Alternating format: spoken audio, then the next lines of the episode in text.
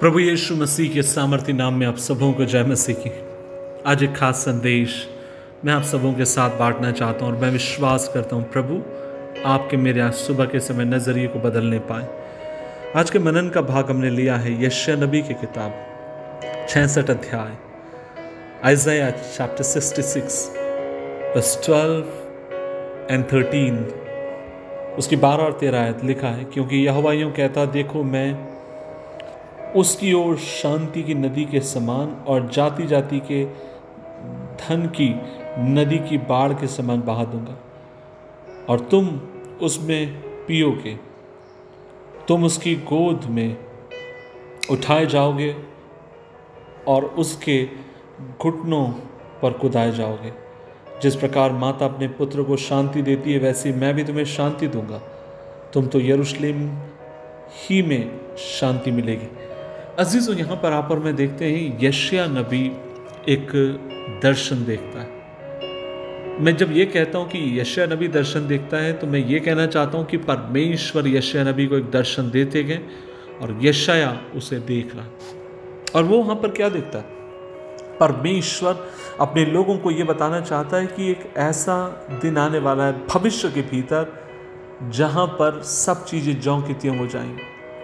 जहाँ पे परमेश्वर अपने लोगों को शांति से भरे। वहाँ पर भविष्य के लिए कोई चीज़ की चिंता करने की ज़रूरत नहीं। इस दर्शन के भीतर आप और मैं पाते हैं कि कोई भी वहाँ भूखा नहीं है, कोई भी वहाँ प्यासा नहीं है, कोई भी वहाँ दुखी नहीं कोई भी वहाँ अकेला नहीं, क्योंकि जैसे एक माँ अपने बच्चे को सांत्वना देती है, ठीक उसी प्रकार परमेश्वर कहता है कि वो अपने लोगों को सांत्वना देने वाला परमेश्वर। मार्टिन लूथर जूनियर, जो एक अश्वेत एक व्यक्ति थे, जिनको परमेश्वर ने अमेरिका के भीतर उठा के खड़ा किया। वे एक प्रचारक भी थे। और खुदा ने उन्हें एक दर्शन दिया। और पता उनका दर्शन क्या था? एक दिन ऐसा समय आएगा, जब श्वेत और अश्वेत की लड़ाई खत्म हो जाएगी। जब वे लोग मिलकर रहेंगे, जब वे लोग एक समान उन्हें अधिकार दिया जाएगा और आप और मैं देखते हैं उस परमेश्वर के दास ने जो दर्शन देखा, प्रभु ने अर्थात जो उसे दिखाया, एक दिन उस बात को पूरा होते हुए देखते हैं, जब वहाँ पर पहला अश्वेत अमेरिका का प्रधानमंत्री बना। आज मैं आपसे क्या कहना चाहता हूँ? आज मैं आपसे यही कहना चाहता हूँ कि परमेश्वर वह प्रभु है जो आपके मेरे भविष्य को बनाने वाला परमेश्वर लेकिन आज आपको मुझे परमेश्वर के नज़रिए से चीज़ों को देखने की ज़रूरत है। देखिए, मैं इस बात को समझ गया हूँ प्रभु की सेवकाई में, और वो ये है। जब मैं अपने नज़रिए से चीज़ों को देखता हूँ और उसको सही करना चाहता हूँ, वो कभी ठीक नहीं होगी।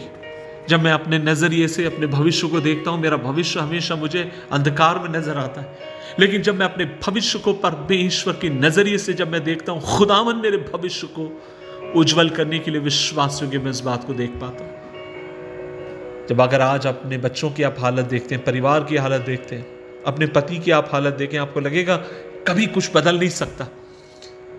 लेकिन जब आप उसे परमेश्वर की दृष्टि से देखोगे, परमेश्वर की दृष्टि से देखोगे, खुदावन हर चीज़ को बदलने के लिए सामर्थ्य इसलिए आज सुबह के समय मेरी प्रभु से यही प्रार्थना है कि आप और मैं मिलकर प्रभु से ये दुआ कर सकते हैं, प्रभु जी, हमें वो नज़रिया दे जो तेरे पास है।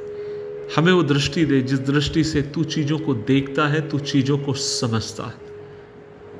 प्रभु हमें ऐसी तौफीक बख्शे। हम प्रभु के नज़रिए से चीज़ों को देखने वाले हों। मैं जब से कहना चाहता हूँ, जब आज की परि, परिवेश में परिस्थिति में जब आप और मैं अपने देश को देखें, करप्शन बढ़ रहा है। मसीहों के ऊपर सताव काफ़ी तरीके से बढ़ रहा है। बहुत सारी चीज़ें बढ़ते जा रही हैं। जब हम ऐसी हालात में अपने देश को देखते हैं तो हमें कोई उम्मीद नज़र नहीं आएगी। हमें लगेगा जैसे सब कुछ और बिगड़ता चला जा रहा है। लेकिन मैं विश्वास करता हूँ, जब आप और मैं प्रभु की नज़रों से अपने जब देश को देखते हैं, हमारे देश के लिए आशा है। और वह आशा ये है कि हमारा प्रभु विश्वास योग्य है चीज़ों को, जो कत्यों करने के लिए। दुआ करें। प्रभु जी, आज हम मिलकर दुआ करते हैं और तुझसे मांगते हैं कि हमें तेरे नज़रिए की ज़रूरत है। तेरा नज़रिया तू हमें दे। अपने नज़रिए से मैं चीज़ों को देखता हूँ, मुझे बिखरी हुई, बिगड़ी हुई चीज़ें नज़र आती हैं। लेकिन जब मैं तेरे नज़रिए से चीज़ों को देखता हूँ, चीज़ें सवरी हुई, सुधरी हुई, नज़र आती हैं।